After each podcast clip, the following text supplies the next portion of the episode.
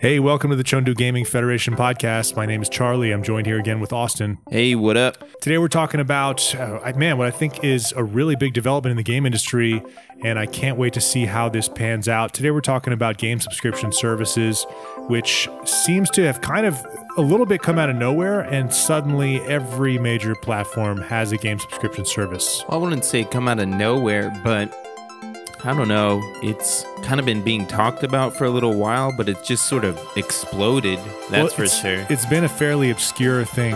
For PlayStation Now has been out for a number of years, and Xbox Game Pass. Um, but just within the last month, it's like Apple says, "Hey, uh, Apple Arcade's coming out," and then boom, that's available now. And then Google was like, "Oh, Google Play Pass is coming out," and then boom, that's available now. Yeah. And those are like by far the two biggest game platforms. Nothing else is even close yeah. and we're still without one on Steam, but it's interesting to think about what are the implications of all these moves. It's a little bit scary actually to think about. I mean, if what's going to happen to I mean, we both have not just us, plenty of people have incredibly large libraries of games. Yeah. And if everything goes subscription based, I mean, what happens to our libraries? What happens if Steam decides to stop doing business this way?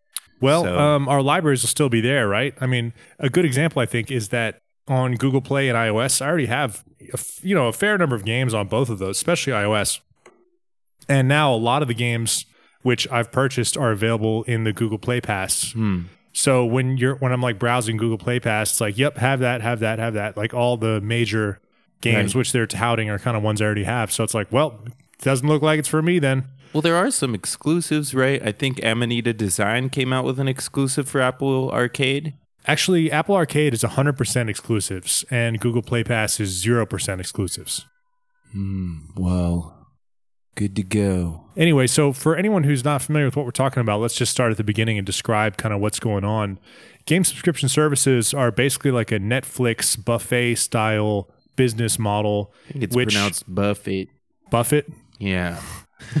So basically, where, where you pay a monthly fee and you have access to a collection of games, which is like a curated collection. And this may change over time, as in you have access to like 100 games at once, and some games are added to it and drop out of it. That's how it works with Xbox Game Pass. Or just games are just added to it all the time. But basically, the idea is that rather than buying games on their own one by one, you pay a monthly fee and then you have access to a catalog of games. And I think this satisfies a lot of people, particularly more casual players who are just looking to play good games in general rather than play specific games. Well, if we look at video on demand services as any indicator of the way this is going to go, which it could or could not, uh, Netflix, Hulu, all of those have their exclusive titles. And then they have a library, you know, a catalog of movies that or TV shows that come and go depending on, you know, rights to them. So we can expect, you know, certain exclusives to probably always be on the services, but then other titles may rotate in and out. Yeah, I mean, if you look at movies and TV shows, most people who I know are just, they're not buying like movie seasons on iTunes or something. They're just Right. like have Netflix subscriptions or a Hulu subscription, whatever it is. It seems like video has really transitioned in huge part over to this subscription model. Netflix is probably the biggest player in this space, but there's so many competing services like Apple TV and you know all these different services which just you pay a monthly fee and you have access to a lot of content and you just choose what you want to watch. And it's kind of changed the model a little bit. I mean, because back in like the DVD era or the VHS or Blu-ray era, even you would buy individual titles at like Best Buy or something. Right. And now there's a lot less of that and a more of let me just surf around Netflix and just see what kind of strikes me and I'll just watch that, which is a little bit more of a passive style of consumption rather than actively going out and purchasing uh, title by title. I think we're also seeing that trend starting to happen with gaming. I mean, uh, disc sales were precipitously down in 2017. We're continually seeing a downwards trend of people buying disc based games. We have a c- couple people in the group who really like to get physical games, limited run ones, stuff like that. But that's like the minority, you know. It's got to be small minority. Yeah, very small minority. I mean, just the nature of the business model of that company, Limited Run Games.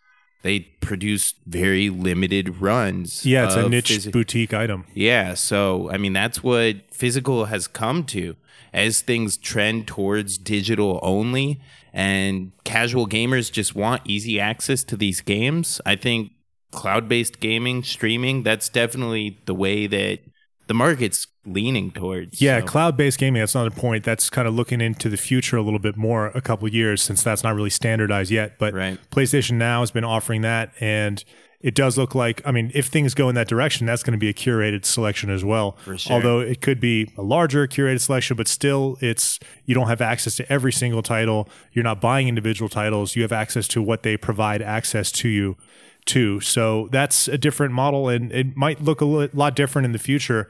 I remember like being a kid, you would like read like EGM or, or magazines, and you'd be, Nintendo Power. you'd be interested in specific games, and you know you'd you'd buy those specific games. And it's interesting to think that we might be heading into an era where people aren't going to have that sort of experience. Maybe just just the biggest titles all appear on this subscription service, and those are the ones that people play. And it could lead to a lot of smaller games kind of falling through the cracks. Well, I mean, we've had this resurgence of indie games just gaining a huge popularity boost in the last few years. You know, they've been at an all time peak where that's been the hot shit. Things like Undertale, Stardew Valley, you know, starting back with Minecraft, you know, with this resurgence and interest in smaller titles.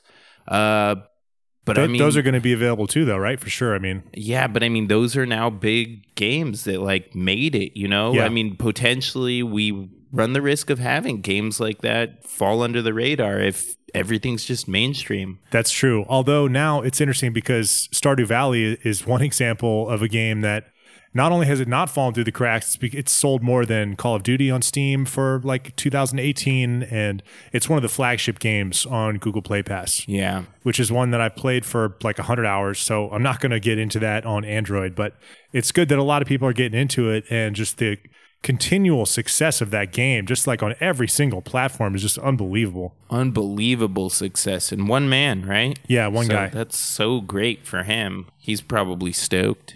Yeah, with his like fifty million dollars. Yeah. Yeah. Also, aside from that, another big aspect of this, which we haven't even mentioned yet, is that all these games are completely free of in-app purchases, Right. and well, that's a huge change. not totally. I mean, in Apple Arcade, in, uh, I mean, not in all the subscription based models are they totally In the mobile platforms, in the mobile platforms. but I mean, in the other ones, they do still like on the Xbox Game Pass or PS Now. You can still buy DLC stuff like that. correct. The only one without it is Ubisoft's, which launched about a month ago, I think. Okay, Yeah, but I mean, Which not not like- quite the same as in-app purchases.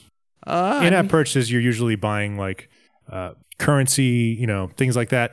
I guess I those mean- that I does mean, exist, like in some, you know, Warner Brothers games, Activision games, Electronic Arts games. So, but anyway, for mobile platforms, the two which we've talked about specifically so far, Apple Arcade and Google Play Pass, those are completely without in-app purchases.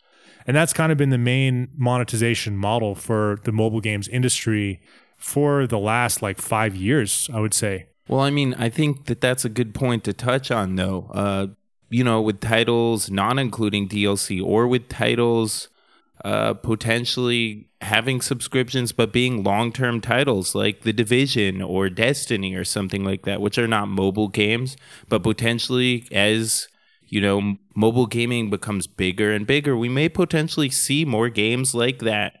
So, I mean, PUBG got huge on there. That's a game that you don't just play, you know, one or two days or something, but an ongoing game for a lot of the users. Funny how those perpetual games never turn into perpetual things. You know, Destiny's like, oh, you'll be playing it for 10 years. It's like two years later, Destiny 2. Yeah.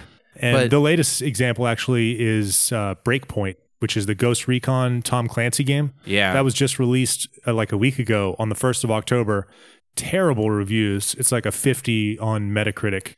And when they released the beta, they were on stage like, you'll be playing this one for 10 years. You know, they're like, we got your back, you know. And I'm to go ahead and venture a guess here. Ghost Breakpoint 2 is going to be probably like two years away from now. But Siege is a good example. That's still got a large user base. We've also got Hearthstone still going strong.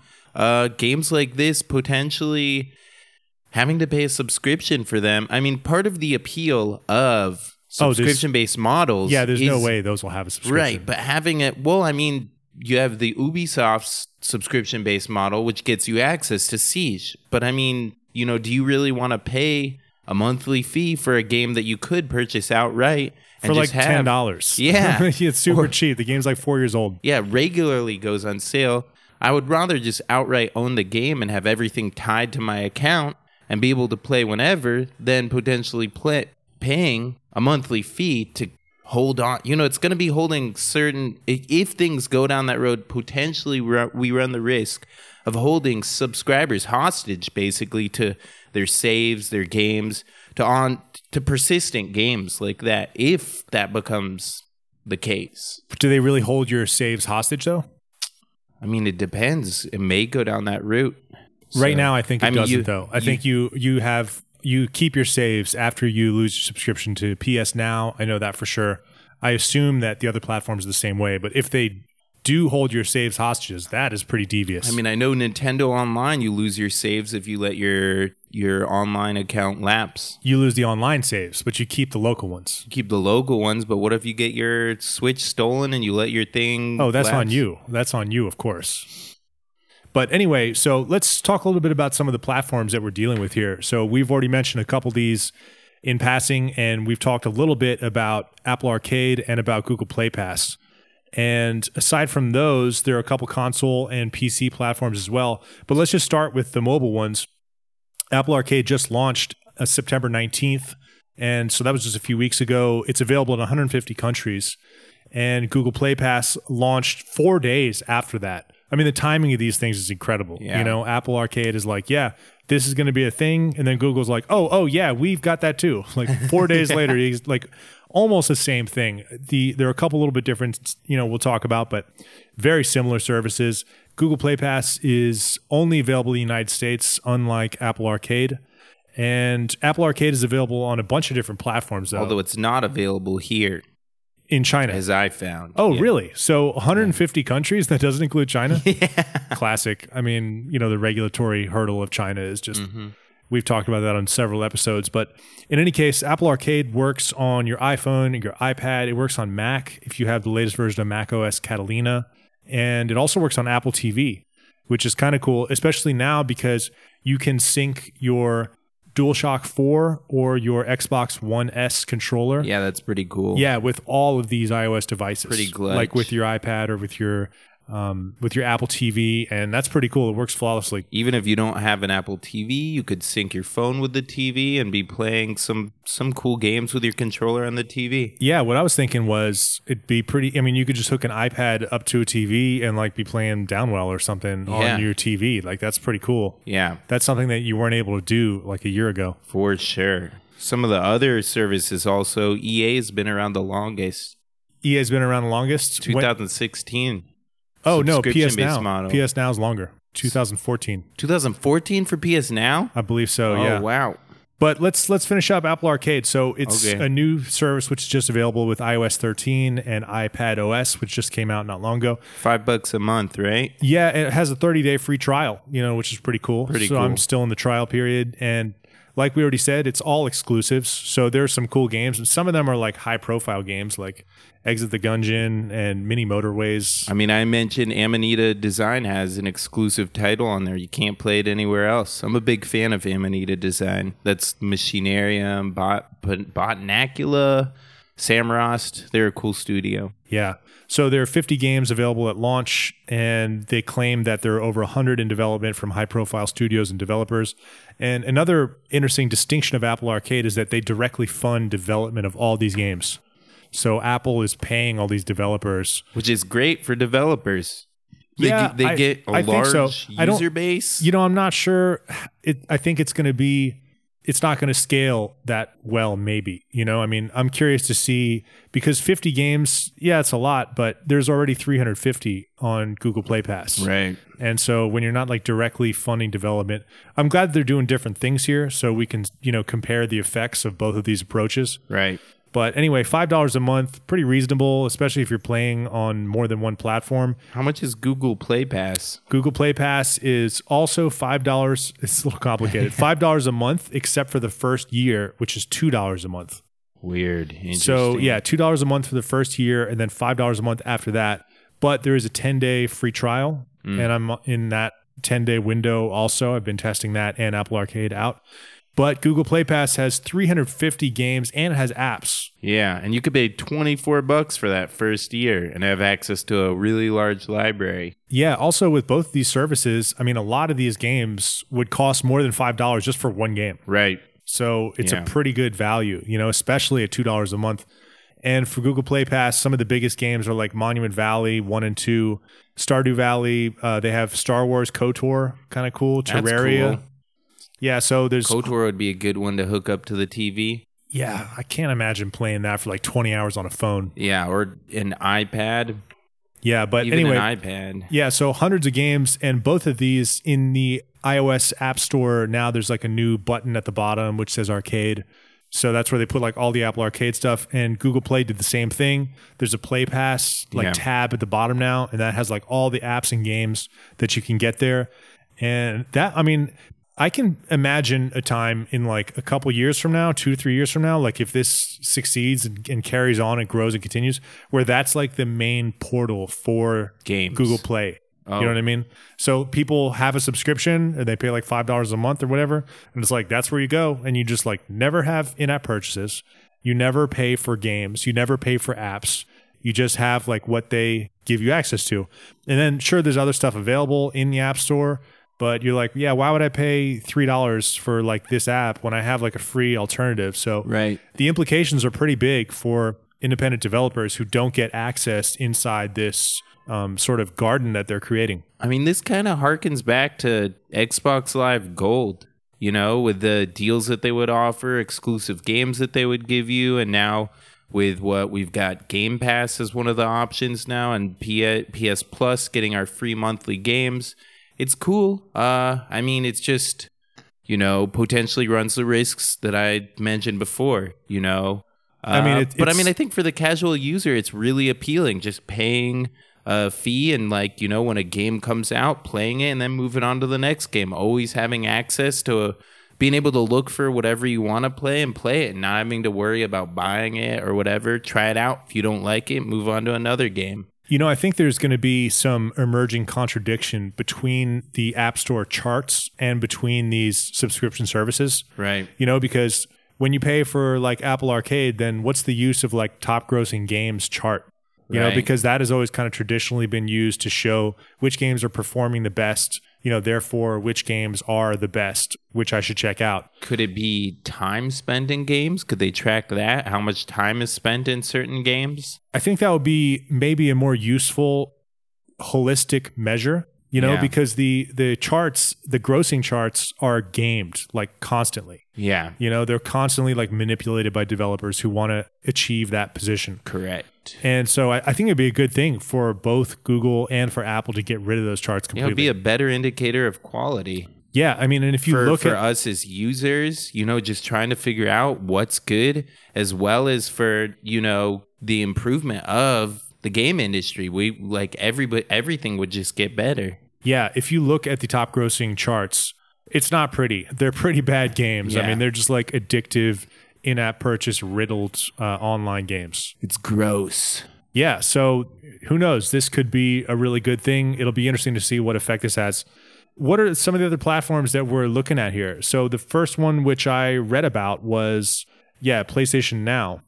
And this has been available for a while. I've actually tried it in China and it hasn't really worked for me. Yeah, but it works outside of China, as far as I know, fairly well. I know people in Hong Kong who use it who say it works okay. Uh, but I mean, for streaming games, that's pretty much predominantly streaming. You need a pretty fast internet connection. You know, they said five megabytes per second. That's bullshit, dude. yeah, that's what I yeah, thought you too. need like 50 megabytes per second Yeah. stable. and I mean, we have that. but or we're you're in gonna have China. a you're gonna have a dip in like you're gonna have maybe about a, a twelfth of a frame of a second loss if you have you're gonna have a slight delay in things so if you have less than that And I mean, yeah, we have that in China, but we're also going through the firewall. So like we have that within China. Getting outside of China, we don't really have that. So we could have access to services like that potentially if we game ever catches up or something. But that's you That's know like a joke at this point. yeah, totally. But PS Now is uh, has been available for a long time. You can stream a huge catalog of games. I think it's 800 games now, over 800 games. and they're cool games, dude. You can stream PlayStation 2, PlayStation 3, PlayStation 4, and you can also stream them on your PlayStation 4 and on your PC. And there's a huge selection of games. And it was just recently, about a year ago, that Sony announced that users on PlayStation 4 would be able to download PlayStation 2 and PlayStation 4 games offered via the service um, because PlayStation 3 games can't be run natively on the PlayStation 4 Right. due to the architecture with the cell processors on PlayStation 3.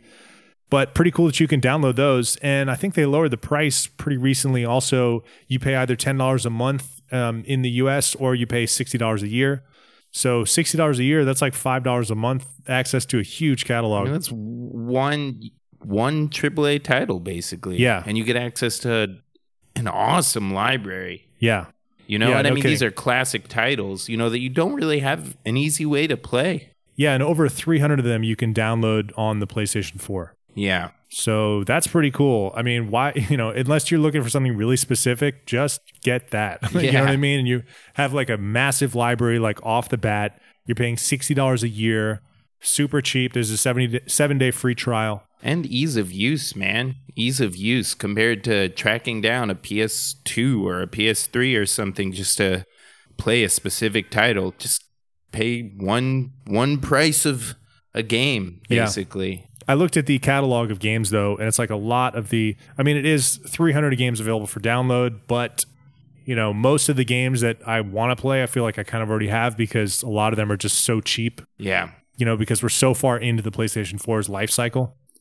So in any case, PS Now seems like a cool option. Not that great for people in China, but if you're outside China on the real internet and you have a good internet connection, then that's a great option. It's Yeah. just five dollars a month. There's also, you know, on the other side, going over to Microsoft, Microsoft has the Game Pass for which finally came out for PC not too long ago. Yeah, Windows 10, right? Yeah, Windows 10 in June of this year. So that's 10 bucks a month or I mean that's got so many confusing tiers though. So many and- confusing. And, we've got uh, classic Microsoft. yeah, and we've got people in the group doing that uh you know, weird exploit or whatever to get like years of it Three for- years for like five dollars or something. something yeah, stupid. which is good deal, I guess. But also, like, who wants to jump through those hoops and figure out all that shit? You know? yeah. There's like a matrix of different options available. I mean, there's like one for PC, one for console. There's an ultimate one which includes Xbox Gold, but then Xbox Live Gold. There's like multiple tiers of that as Yeah. well. It's super confusing.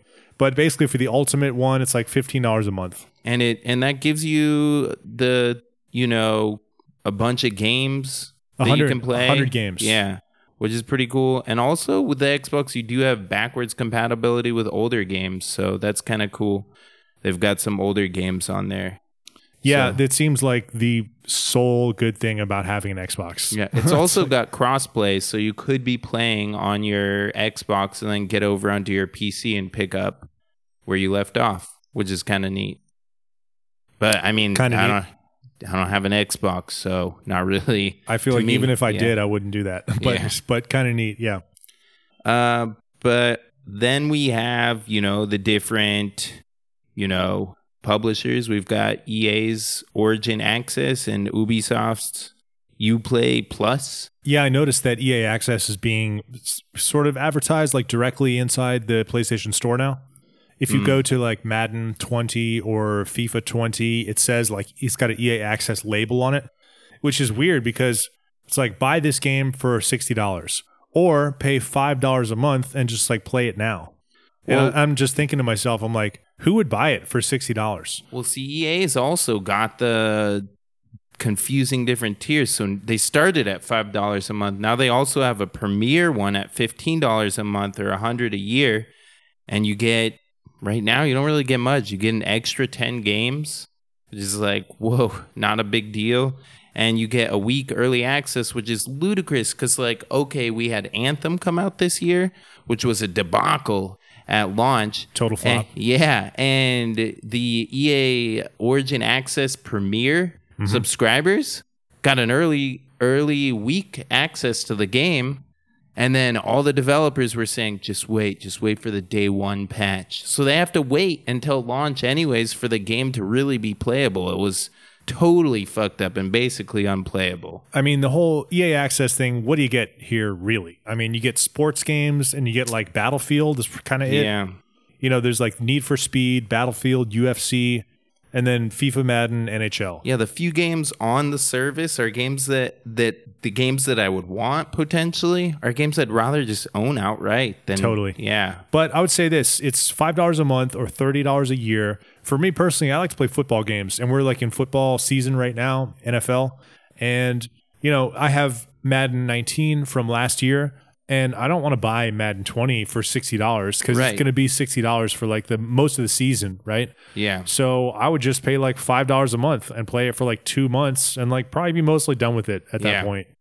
That's So- a good that's a good deal. It is. Is. It's a good deal. I, I'd probably check out, you know, NHL 20, not know what I'm doing, but whatever. You know, it's like there's some other things in there too. $5 a month is like the so cheap, ah, give it a shot price, you know? Yeah. Raise your voice a little, price. Yeah, you know, why not? Well, give it a shot. Uh, so, yeah, EA Access. Um, I don't know anyone who's actually tried that, but, um, you know, a pretty small catalog of games compared to the other options we're talking about here. yeah. But for people who are into those sports games like FIFA or Madden, those are, are like hardcore players in a lot of cases. For a lot of people just buy those like every year on site. Doesn't matter what's in it. and that that's worth 30 bucks a year versus buying those games outright, I think. I mean, Yeah. you're not really going to go back to the older titles, right? You want to play the most current game pretty much. I'm amazed at how the economics of this work out for someone like Electronic Arts. They're like, oh, we sell like so many million units of these $60 games. Well, let's just make the whole catalog available for $30. Yeah. It's like how does how is this in EA's interest? I, I'm not really caring about EA's you know bottom line at all Right. here. I'm just saying like it seems like a great deal. Yeah, for sure. Uh, other than that, we also have Google Stadia coming up on the horizon. So, Oh, tell me about the uh, U, Ubisoft one. oh, the Ubisoft one. So, uh, it launched about a month ago, and it's fifteen dollars a month. So it's the most expensive thing out there, basically. You do have 108 titles, so it's not the biggest library, but it's also not incredibly small. And uh, the difference between Ubisoft's though is it includes all the DLC for every game. okay, so, so- that's like all the Assassin's Creed games. What are like the main games to get in there? Siege. So like Siege, you get a you know it's like buying Rainbow Six Siege with a year pass or something, as opposed to having to you know buy all of that stuff. You get uh, Assassin's Creed DLC stuff like that. Um, you know, I mean, I would imagine that games like Siege probably still have in-app purchases. There's so many cosmetics and stuff in that game, but Yeah. uh, you know, uh, for someone that wants to get the most out of their game and is a completionist, Right. something like Uplay's option might be a viable option as opposed to buying a game. Some games at launch, if you buy a brand new game with all the DLC and all that stuff, like uh, Black Ops, would be $120? 100 to 120 dollars. It's ludicrous. I Yeah. mean, I got my uh, Mortal Kombat 11 for a hundred dollars with the combat pack, and then they're probably going to come out with another combat pack. So, looking at spending hundred twenty dollars or so on that game. Well, we have been getting our Money's worth out of that one. Yeah. But um, who knows? Maybe by the time the next Mortal Kombat comes out, there'll be like a Warner Brothers pass where it's like $5 a month for every, you know, we're going to be juggling all these subscription services. Yeah, On this podcast, we already have like half a dozen to talk about. yeah, for sure, for sure. And So- I can't believe the Ubisoft one just became available a month ago. That's so recent. yeah, it's kind of late compared to the other options out there. So, with, having said EA's has been out there for several years already, and you know, just seems pretty far behind. Do you want to make a guess at which major developer is going to release a subscription service next? I'm going to guess Blizzard. Hmm, that sounds reasonable. I'm But- sure every major developer has to be like, okay, what's going on with our subscription service? But Blizzard's library is so small. yeah, it's like Diablo, StarCraft, Warcraft Over- or Warcraft Overwatch. Yeah. Over- Hearthstone. Hearthstone's technically in the Warcraft universe, so Yeah, still don't- don't, count those. Don't count that. Okay. But Any- uh, anyway, um, it's it's really rapidly multiplying the Yeah. number of these. I mean, the Game Pass was 2017. PS Now, you said was 2014. Blizzard could come out, you know, with that. Yeah, Uh, oh, one thing that you mentioned before, Humble Bundle does kind of have. I mean, they've got their monthly subscription, Oh yeah, that totally counts. and yeah. they've and they've got their Trove, which is a full access. Yeah, we were both members of Humble Bundle Monthly I'm for still a member. you. Still, Yeah, that is such a waste. yeah, it kind of is. I don't know when it ends. Jeez, would you pay like hundred dollars for a year or something? Yeah, like a while back. Wow, I'm surprised. probably you still have gonna end soon. I don't know. Anyway, it for a single month it's twelve dollars a month, and for a year it's one hundred and thirty-two dollars. And you get a lot of games with that though. You outright own those games too, which is cool. And you have access to the Trove, which is DRM free titles that you can download and then just, you know, use or do whatever you want with. And that the Trove is constantly growing. So even if you haven't been a member for a while, you have access to a ton of games in the Trove. I wouldn't call it a ton. It's sixty. Okay. Well, there's some good games in there. Yeah, but I mean, look at your Steam library. It's like seven hundred games. So Valid point. yeah. um, 5% of the proceeds do support charities on Humble Bundle Monthly, like St. Jude's Children's Hospital, um, Covenant House, others. So there is like a charitable aspect to it, which is kind of cool, I guess. And the monthly subscription delivers games, and um, they often come in DRM free. And if not, they come in the form of a Steam key. right. So that's kind of cool. And I feel like it was it was acquired by IGN also. That was a big um, wrinkle in the uh, Humble Bundle story. But um, I thought it was really good like two years ago. Um, but now I feel like it's less good. Just looking at what they offer, it they do calculate like how much the retail cost of the games in this month Yeah. are, and it is like you know over hundred dollars every month available for twelve dollars. But the retail price doesn't really honestly tell you what they're worth because they're they're often available for far lower than the Right. retail price, and there just haven't been a lot of like massive PC games in the last year. I'd say Yeah. most of the big exclusives, so as we've been talking about, have been on Switch or PlayStation. So anyway, Humble Bundle is another one of these subscription services. Are there any other um, services which we haven't talked about? Uh, well, I mentioned Google Stadia, and there's also I don't know if you would include this. There's Nvidia GeForce Now, which I think is a subscription model. Well, technically, it's it might be free now. It's in beta. I don't know, but that's just streaming only. When does Google Stadia come out? Uh, it's before the end of the year, isn't it? Yeah, I think so. And that's uh, it's. I don't see like that as a very compelling option, to be honest. Yeah, Especially Although, when you compare it to like Xbox Game Pass or Game Pass for Windows, whatever it's called. It's gonna have Red Dead Redemption 2 on it, and like uh, I think Cyberpunk's gonna be on there too for people who don't necessarily have a kick-ass computer or on the move a lot. It might be an option, but I don't think it's.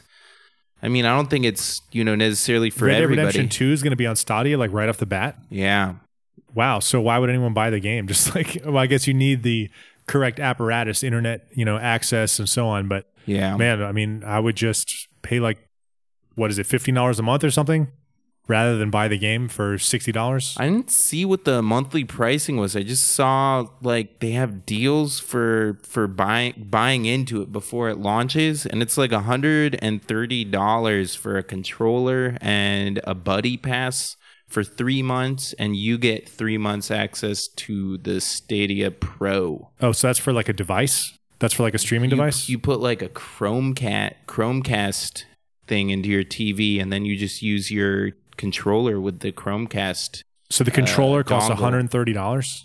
Uh, well, it's for the subscription too. So, but So it's I not guess. the it's not the device. It's it's just controller. there's no device, just a Chromecast dongle. Yeah. No, I mean, does it include that?